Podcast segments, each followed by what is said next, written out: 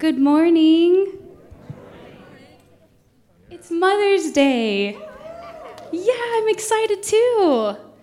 That video was the cutest thing. I can't make it through anything like that without crying, and those weren't even my kids, but that was really cute. So cute. If you didn't know it was Mother's Day and this was your heads up, good luck to you. You have about till the end of this message to come up with, like, you know, a quick little celebration to celebrate the special ladies in your life. But I figured before um, I got started, we should celebrate our moms one more time. Um, if you are a mom or a grandma or if you're a mother figure, can you stand up? And we want to bless you today. And I want to pray for you, all of the women, stand up and just reach out your hand, touch them, put your arm around them. And I want to pray for the mamas today. Jesus, we just thank you for these women. We know, Jesus, that your own mom was so important to you. Even as you were dying on the cross, you thought about your mom and you mentioned your mom and you made sure that she was okay, Lord. And we just thank you, God, for these people's sacrifice because it is a sacrifice to be a mom. It is amazingly wonderful, but it is a sacrifice, and they've sacrificed their time and their energy to raise up the next generation, and they've sacrificed a lot of sleep. Jesus, and we just thank you for these ladies today, God. And we just declare a double portion flowing over for these women today that they feel honored and blessed, God, in Jesus' name. Thank you, mamas. In Jesus' name. Haven't we had some really incredible services lately? Worship today was ridiculous. That was so good. We've also had um, recently we've had the Bethel team with Peter and Lisa Haynes was amazing. We had Cheyenne Eakin, that was amazing. We had our own worship and healing night, which was so cool. So many people were healed and were able to recognize their freedom in Christ that night. And I was like, man, God is doing something really big. And I don't know if I'm the only one that has been feeling like this really intense, like we're on the cusp of something really big. Um, and it's, I mean, it's like this different feeling, you know, like it makes me think of that, like, inhale right before that, like, gigantic exhale of like something really big is happening. And I don't know exactly what he's doing, but it's really big and it's really cool. Um, even Easter this year felt different for me. I don't know if anybody else like felt that, but for me it was like, so I homeschool my kids. And um, so, all during Holy Week, I was teaching them about the days that we're celebrating. We're celebrating the Last Supper, and we're celebrating, you know, Good Friday, and this is what that means, and you know, Jesus in the Garden of Gethsemane, and this is what the cross and the resurrection meant. And I'm explaining all of these things every single day, and we're talking about it. And every single time, I would end in tears, bawling my eyes out, and they're probably like, "Cool, mom, that's a great, you know, this is a great story." But it just felt like this extra like intensity this year, which is really, I don't know, I'm excited. I feel like we're on the cusp of something really, really big. Yeah, it's really cool. Um, but growing up, for me, Easter the death and resurrection, what the cross meant, um, was entirely different for me growing up as it is for me in my adulthood. Um, because my interpretation of the cross um, meant salvation, it meant being saved, a great and wonderful gift, but nonetheless, a gift for when I'm dead. And I'm not, now, I'm not downplaying the gift of salvation eternal life. It's exciting and it's amazing, and we get to look forward to that. But the Lord gave me um, a picture, a vision of it being Christmas morning, and you're sitting down with your family, and you've got this present on your lap, and you're ready to unwrap it, and you're so excited, it's Christmas. And you unwrap the wrapping paper. And he showed me, he said, that wrapping paper is my gift of salvation. That's the thing that's like you open it and you're so excited. And he said, But you know what else, though? There was a box inside, and that's where the real treasure was at, and you'd completely missed it. You never opened the box.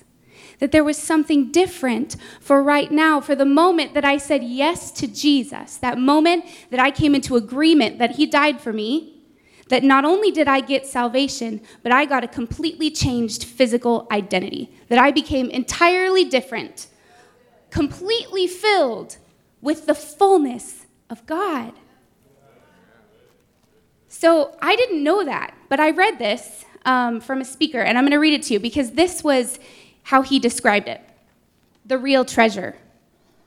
The Father Himself had an original design for you from the beginning where there is no beginning. When he started to dream up this age and these people and this world, he spent the equivalent amount of time as a master designer crafts- craftsman of millions of years just on you, dreaming of what you'd be like, dreaming of the best version of you. And we moved away from that, but he came and he paid a price, not just so we can go to heaven, but he's like, okay, I paid this price for them, but you know, they're still kind of messy. No, he paid the price so we can be restored to God's original design for us. And when we hear God's heart, we start to see that original design and intentions for our lives that He spent this time beautifully crafting. And that's the thing, that's where the real treasure was. That I became entirely physically different the moment that He died for me. It was a complete revision of what sin had taken from me, where I thought I was anything less than his beautiful child full of goodness. A complete revision, not a to be continued, not like a, oh, this is really great. Now I can't wait for heaven, for the real prize. Yes, that is part of it. But there was a treasure inside for right now that I get to live out the rest of my days entirely, completely filled with the Holy Spirit, all of the gifts of the Spirit, and I get to live my life entirely changed, restored to his original design. He spent that time thinking of the best version of me. And because he chose to die and save me, I get to live with that as my identity, with that as the real treasure. See, for a long time, though, in my life, I didn't understand that. I only saw the wrapping paper of salvation. I didn't see the real treasure. Um, I did not grow up in a charismatic church at all. So, the physical manifestations of the Holy Spirit, speaking in tongues, healings, what have you, super, super foreign to me. I had not been around any of that. And God started to unravel for me what the gift of the cross really was when um, this was about nine years ago, actually. I don't know if you guys all remember this. Those of you that were there nine years ago, a lot of the family was. My husband and I were at camp. We were helping at camp, and we weren't married yet. We were engaged. And see, okay, my husband grew up in this church where the physical manifestations, yes, of the cross and the Holy Spirit were a normal day. He had prayed for, he- for healing, people had been healed. He grew up with family, speaking in tongues every single day. That was like a normal way of life, and I did not. And we were at camp helping. We were the camp helpers, right? We were engaged at church camp, and uh, we got in a fight. Guess what we got in a fight about? The Holy Spirit. because, see, um, my husband was trying to tell me that if you have received Christ, and you have received the Holy Spirit, then you have access to all of the gifts of the Spirit, and the Lord has hidden nothing from you. How dare He? the horror. How could you? Yes. Um, okay, but I have to totally side note here for a second. Um, and I'll get back to our sweet little argument at church camp where we were the helpers and supposed to be leadership. But how interesting that Christians, myself included, because this is what I was going through, will sit there and scoff at and overanalyze the power of the Holy Spirit, and yet the, en- the enemy and evil spirit power regularly accepted and believed and feared. Like we're ready to jump and go and be like, oh, oh my goodness, that's weird. No, no, no. I'm not going to be subjected to that evil power. Not today, Satan. And yet the power of the Holy Spirit, we're going to be like, eh, was it really, though? Is that really the Lord? And that's okay. I know. I'm sorry. I had to. Because that's what I was dealing with, that's what I was going through. And yet, Holy Spirit power, right? We accept it at a distance.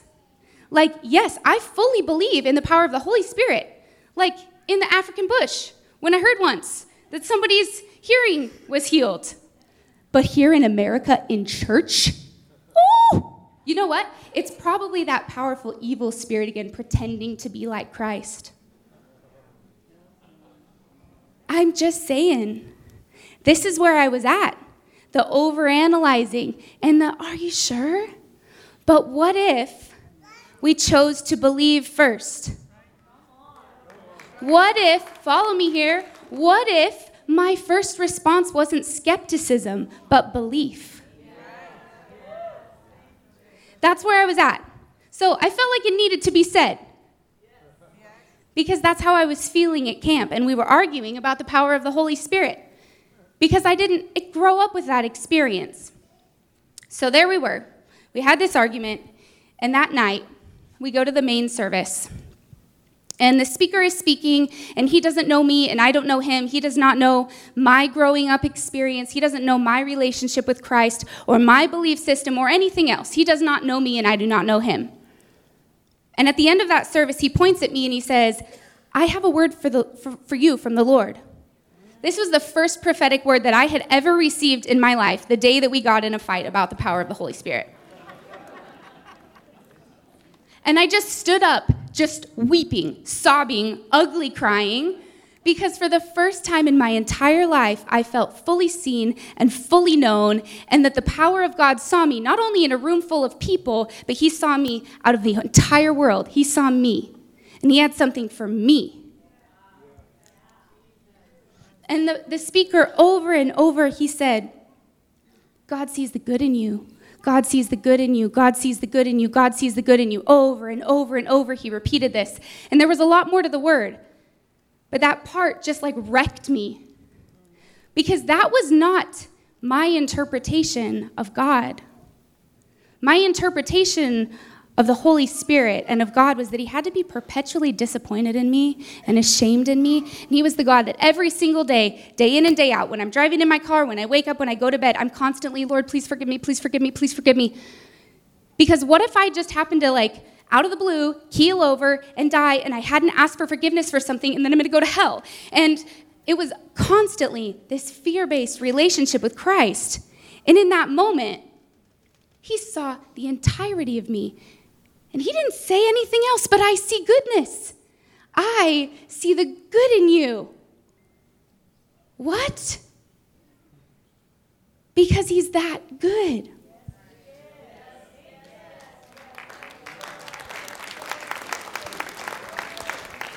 But see, here's the thing though.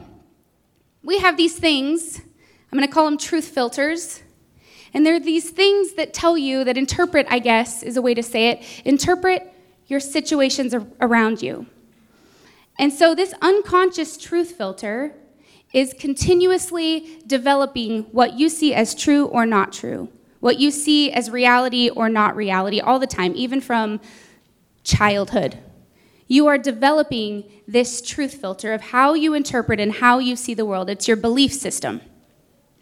So, like for instance, my husband and I can be in the exact same room at the exact same party with the exact same people, and we're to interpret it differently. We're probably to get in the car, and I'm to be like, oh my goodness, I should probably apologize for something. I don't think those people like me. That was so awkward. And he's to get in the car and be like, that was not awkward at all. Those people love me.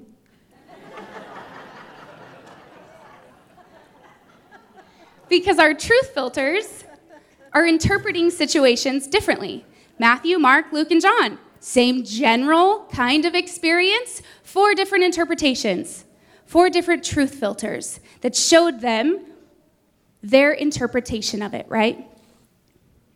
So from the moment we're born, these are beginning to be transformed, and our belief system starts to be transformed about, um, about marriage, about God, about humility, about relationships. So, for instance, an infant that experiences neglect, their unconscious truth filter is going to tell them, you can't trust people. And in their adult life, they might form attachment disorders. If kids grow up in a family where their parents are um, screaming at each other as forms of communication when they disagree, then their unconscious truth filter tells them that that is the proper way to communicate with one another. In the same way, if kids grow up with parents who apologize, they see their parents apologize to each other and apologize to their children, then they're going to grow up with the mindset that apologizing is nothing to be embarrassed about, that that's a normal way of life. Because that's what your unconscious truth filter is telling you to believe, right? So it's really important to reflect on what your truth filter is telling you. What's your belief system? What's your belief system about God? And see, that moment at camp for me, when God started revealing his goodness by telling me, I see you, I see every single part of you, and I see goodness. He started revealing to me that he didn't die just for salvation, for when I die. He died so that I can live out the rest of my days entirely different, where He sees goodness and I walk with my head held high from a new perspective. That my place has changed from slavery to sonship. But the beginning of that, that word, my first prophetic word there at camp, was this really transformation, transformational period of understanding who he was, but I still had this truth filter issue the way that I was interpreting God. And he started to kind of like reveal that to me. And he said, Hey, I love you very much, but I need to take you back to the beginning. We need to revamp a few things about the way that you see me. I need to show you my nature. So he did. He took me back to the beginning, the very beginning. So if you want to, you can turn with me to Genesis 3.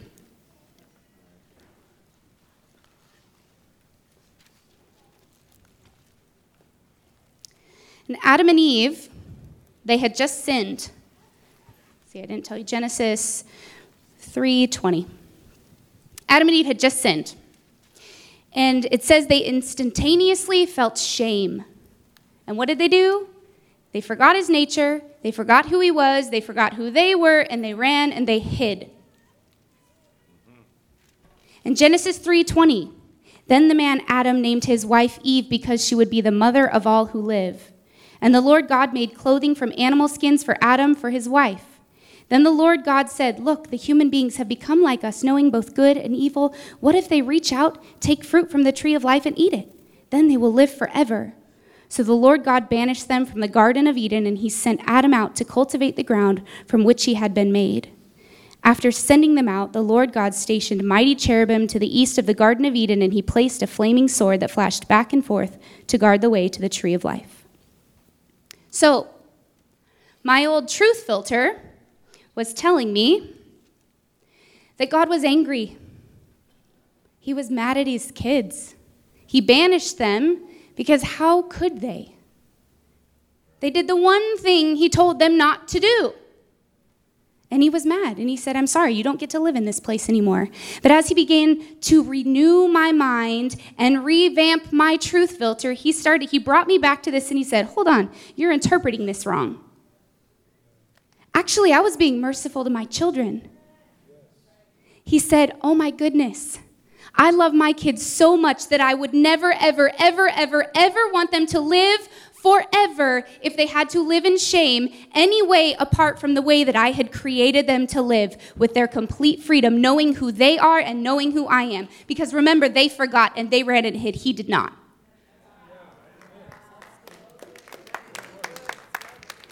I was like, what? I've been reading this so wrong, Lord. Because if you continue reading, he didn't stay in the safety and the perfection of the garden. He went out with his kids where their new home was. It show if you continue reading on, he knew their children by name. He walked with them, and I like to think maybe it's the mom in me, but I like to think he was with Eve when she was giving birth to her kids. Because he was with his children. They forgot who they were. They ran and hid. He did not. He said, I love you too much, too much to have to have you live forever if it's any way apart from the way that I originally designed you to be, without shame. Okay, all right. So, my interpretation of the Word of God and the stories in the Bible were out of context because they were skewed, they were from a skewed truth filter. And I would never have the correct understanding of the nature of God if He didn't correct that interpretation. And He said to you, You will never understand who you are if you don't understand who I am. You have to interpret me correctly before you can interpret you correctly. So he started showing me time and time and time again through the word where I was just viewing it from a skewed truth filter. So he started showing me okay, now you're beginning to know me. Now you can know you. 2 Corinthians 5:17 says therefore if anyone is in Christ he has received new life he is a new creation. Titus 3 4 through 7. But when God our Savior revealed his kindness and love, he saved us not because of the righteous things we had done, but because of his mercy. He washed away our sins, giving us a new birth and new life through the Holy Spirit. He generously poured out the Spirit upon us through Jesus Christ our Savior because of his grace. He declared us righteous and gave us confidence that we will inherit eternal life. And again, Ephesians 4 17 through 24. With the Lord's authority, I say this live no longer as the Gentiles do, for they are hopelessly confused. Their minds are full of darkness, and they wander far from the life God gives because they have closed their minds and hardened their hearts against Him. They have no sense of shame. They live for lustful pleasure and eagerly practice every kind of impurity. But that isn't what you learned about Christ. Since you have heard about Jesus and have learned the truth that comes from Him, Throw off your old sinful nature and your former way of life, which is corrupted by lust and deception. Instead, let the Spirit renew your thoughts and attitudes. Put on your what? New nature, created to be like God, truly righteous and holy.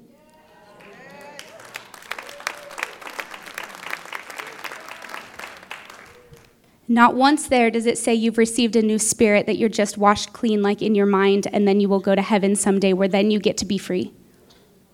You have received new life. You are a new creation. That is a physical truth. That the moment that you accept Christ, that you say, I know you died for me, I accept you. He starts to renew your mind, and you begin to see, I am completely new now not a to be continued, a signed, seal delivered, the finished work of the cross. He spoke to me that day at camp and he said, You no longer need to continue with this mindset of, I want to get freed.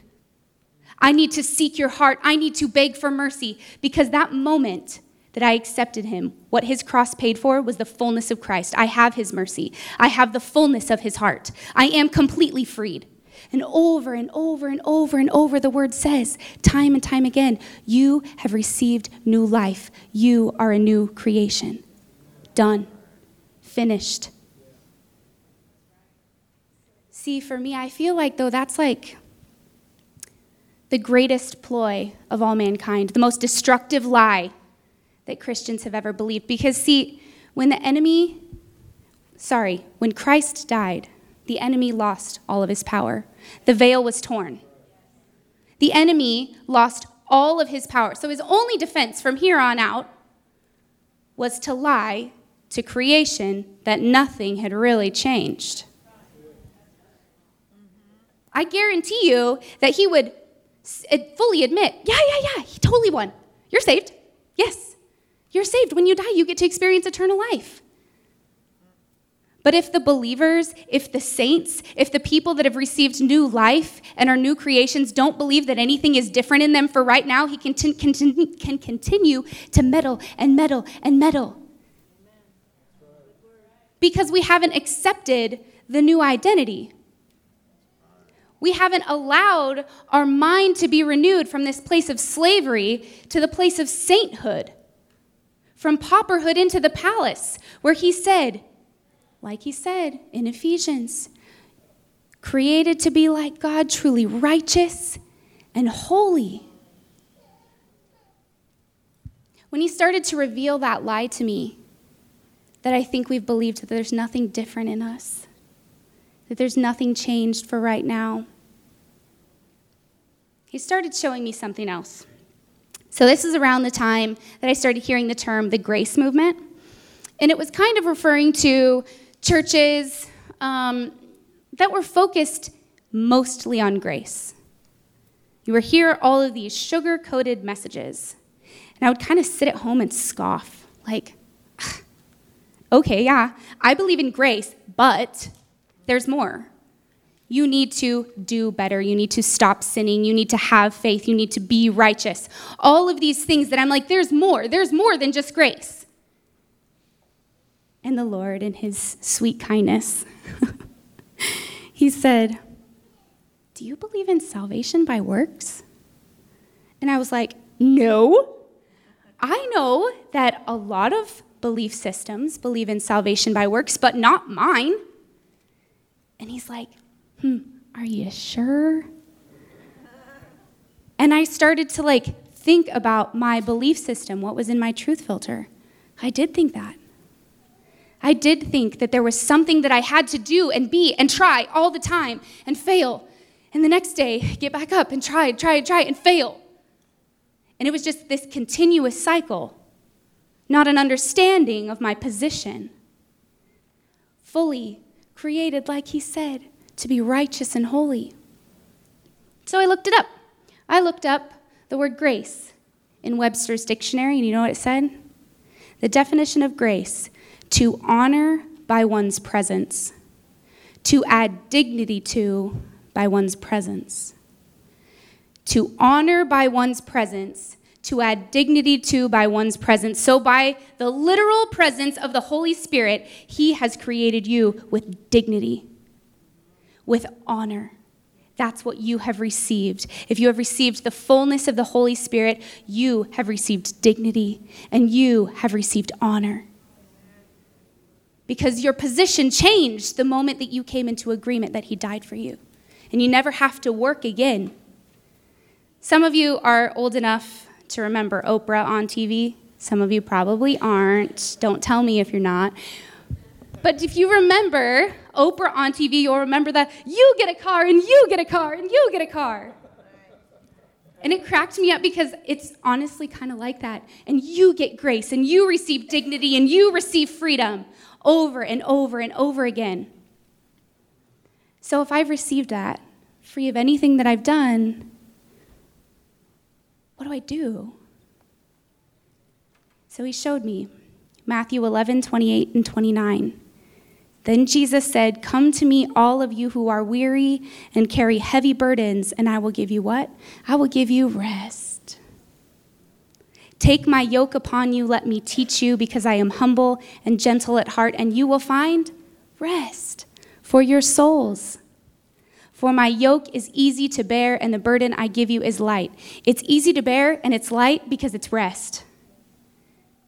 Because you just get to rest in the presence of your daddy while he lavishes his love on you. He showed me again. Exodus 33 14. Moses, I love Moses. I feel like I relate to Moses because time and time again the Lord is faithful to Moses, and time and time again Moses freaks out. And I feel like I can understand that on a personal level. The Lord had freed the Israelites. He was having a conversation with Moses, and once again, Moses is freaking out. They're going toward the promised land, and Moses is like, God, I don't want to do it if you're not with me. And God says, I will personally go with you, Moses and I will give you rest. Everything will be fine for you. Because my job is to rest. And Moses' job is to rest. That's why it's easy. You get to stop trying, you get to rest. He gave me this um, vision of, this was probably like a year ago, the Lord did. He gave me this vision of a mailbox. And somebody goes and puts cookies in my mailbox. Is this a hint to do that? Maybe. Take it how you want it. He gives me this vision of cookies in a mailbox. That moment that somebody puts them in there, those are my cookies. It is illegal for anybody else to go take my cookies out of my mailbox. They are mine. But I still have the ability to agree that they're mine. I can walk to my mailbox and I can take those cookies out and I can taste and eat and see that it is good. Or I can leave them there and not acknowledge them. It doesn't make those any less mine. Still mine.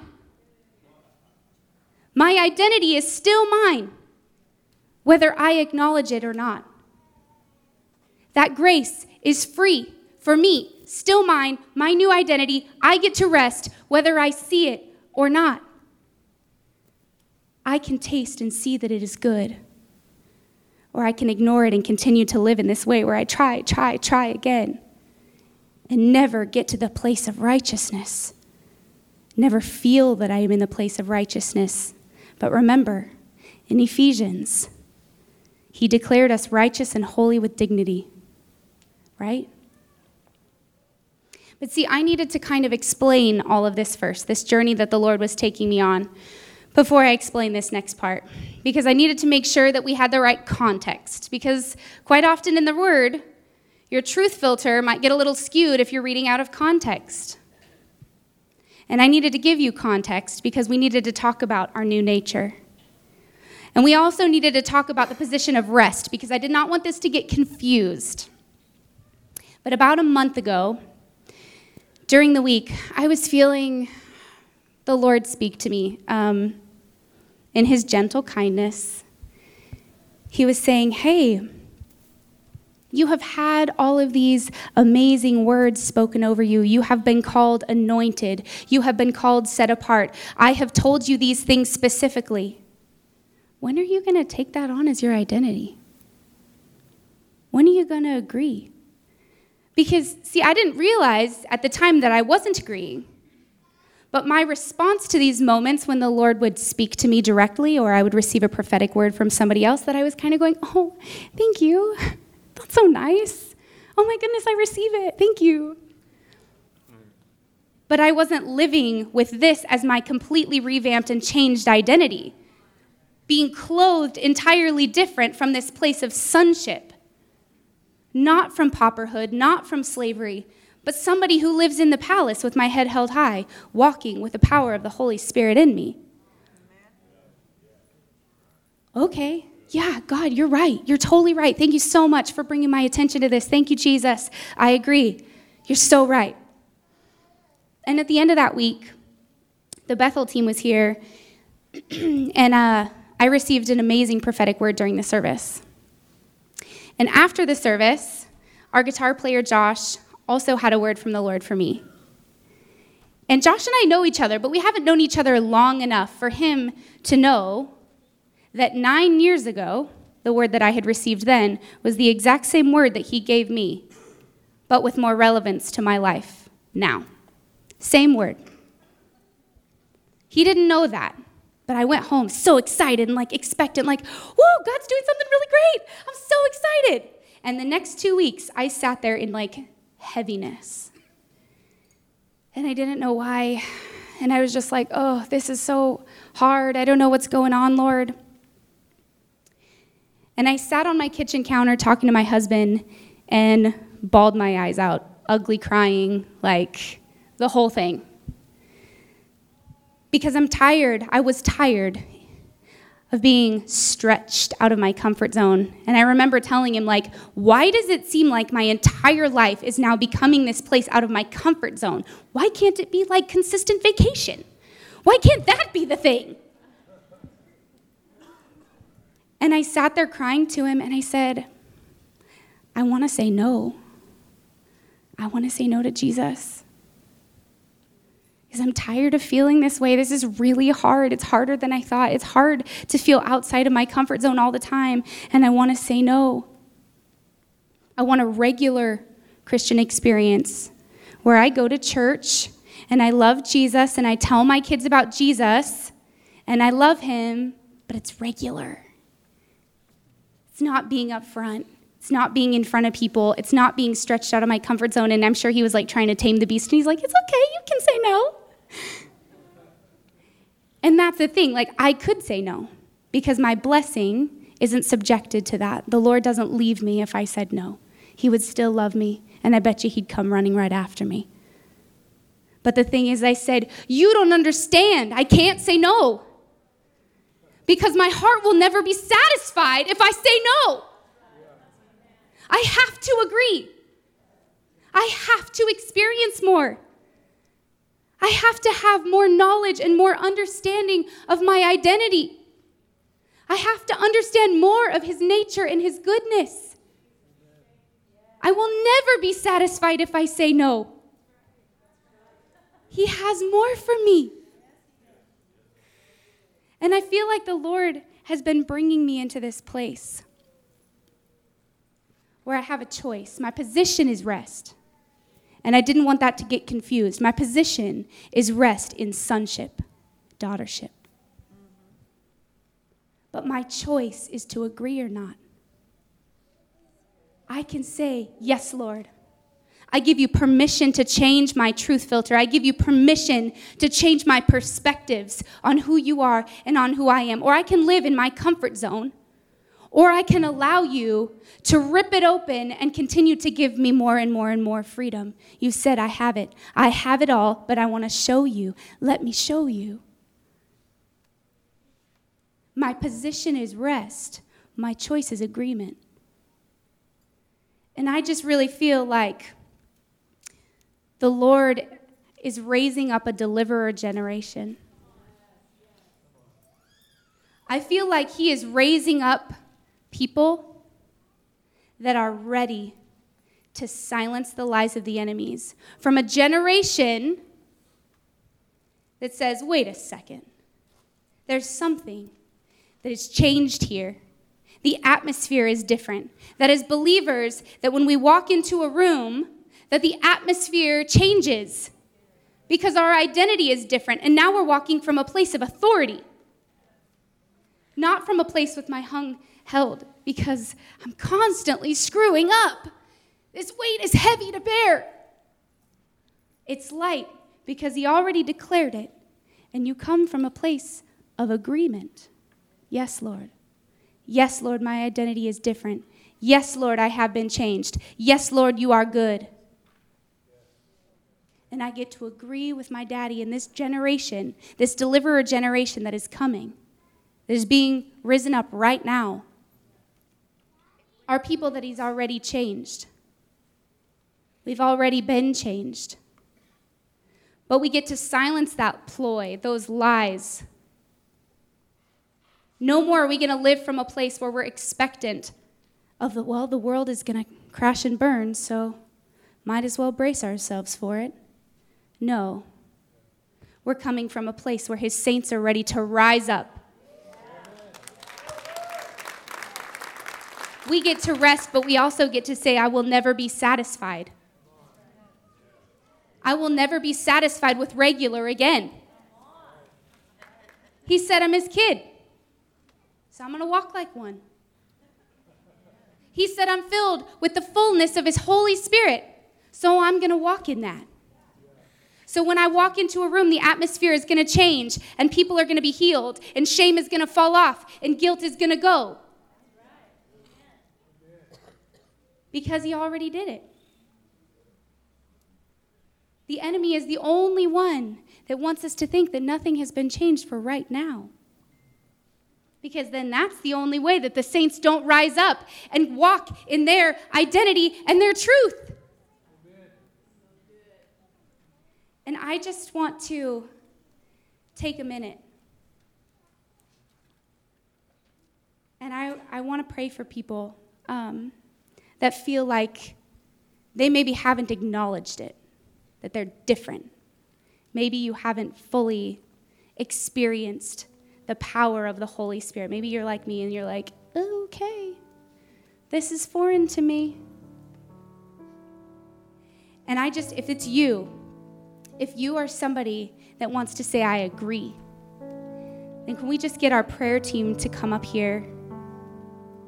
And can we just take a minute?